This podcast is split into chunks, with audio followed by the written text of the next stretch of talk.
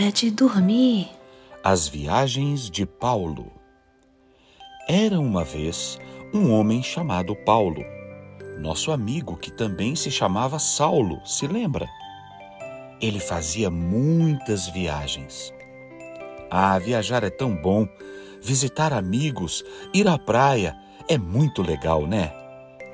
Mas Paulo não viajava para passear ou se divertir ele tinha uma missão muito importante: falar para todo mundo sobre Jesus. E sabe quem o convidou e o enviou para essas viagens? Foi o próprio Espírito Santo. Uau! Já imaginou receber um convite desses de Deus? Na primeira viagem, Paulo não foi sozinho. Viajar acompanhado é sempre melhor, não é? Então, ele foi com um companheiro, seu amigo Barnabé. Eles chegaram até uma cidadezinha chamada Seleucia e de lá foram para a ilha de Chipre. Sim, isso mesmo, eles foram para uma ilha de navio. Navegaram também para outros lugares, como Pafos, Perge, Antioquia da Psídia, Icônio. Que nomes diferentes, né? Enfim, passaram por várias cidades e em cada lugar que chegavam, eles pregavam. Pregavam muito. E assim, várias pessoas conheciam a Jesus e se convertiam. Falando assim, até parece que foi fácil. Nada disso.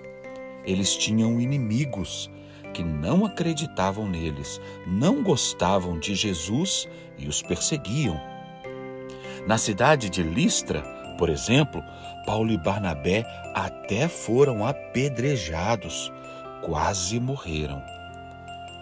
Depois, ele fez ainda mais viagens para outras cidades: Derbe, Macedônia, Tessalônica, Bereia, Atenas, Corinto, Éfeso.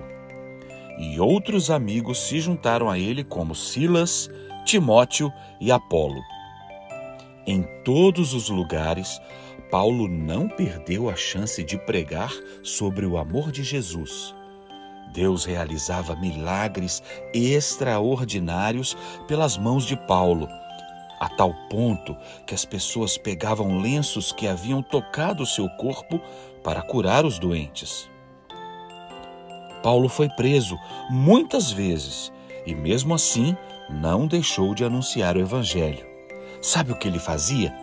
Ele escrevia várias cartas para se comunicar e orientar os novos cristãos. Viu, amiguinho? Viajar pode ainda ser mais incrível. Podemos aproveitar nossas viagens, sejam elas longas ou curtas, para falar para os nossos coleguinhas sobre Jesus. Eu sou o João Lúcio Tanuri e essa foi mais uma historinha do Três Palavrinhas Hora de Dormir. Agora, feche os olhinhos e tenha um bom soninho.